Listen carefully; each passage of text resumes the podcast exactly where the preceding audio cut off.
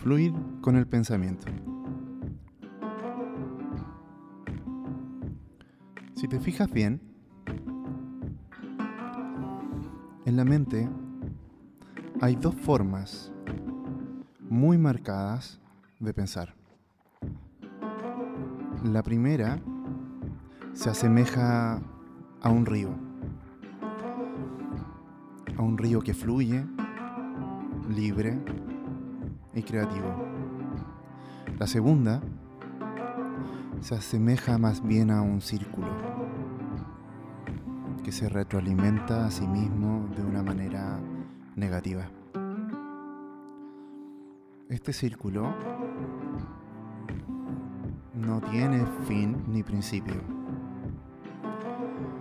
¿Quién no se ha visto en la mente dando vueltas y vueltas y vueltas una y otra vez en pensamientos que no tienen solución? Bueno, ese es el círculo del pensamiento. Este círculo tiene un carácter vicioso o de retroalimentación negativa. En cambio, el río, el fluir, presenta a la mente la posibilidad de crecer, de desarrollarse. Fluye como un río. Ponte en acción. Sé ese río.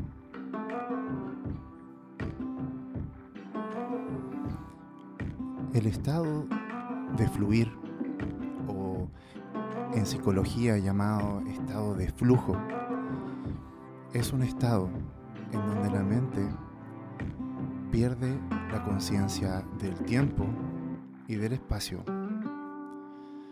También pierde la noción del yo y se vuelve completamente el río o la tarea.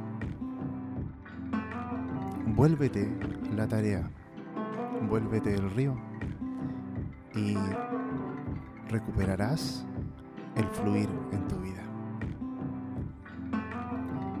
Observa qué pensamientos circulares rumeas día a día.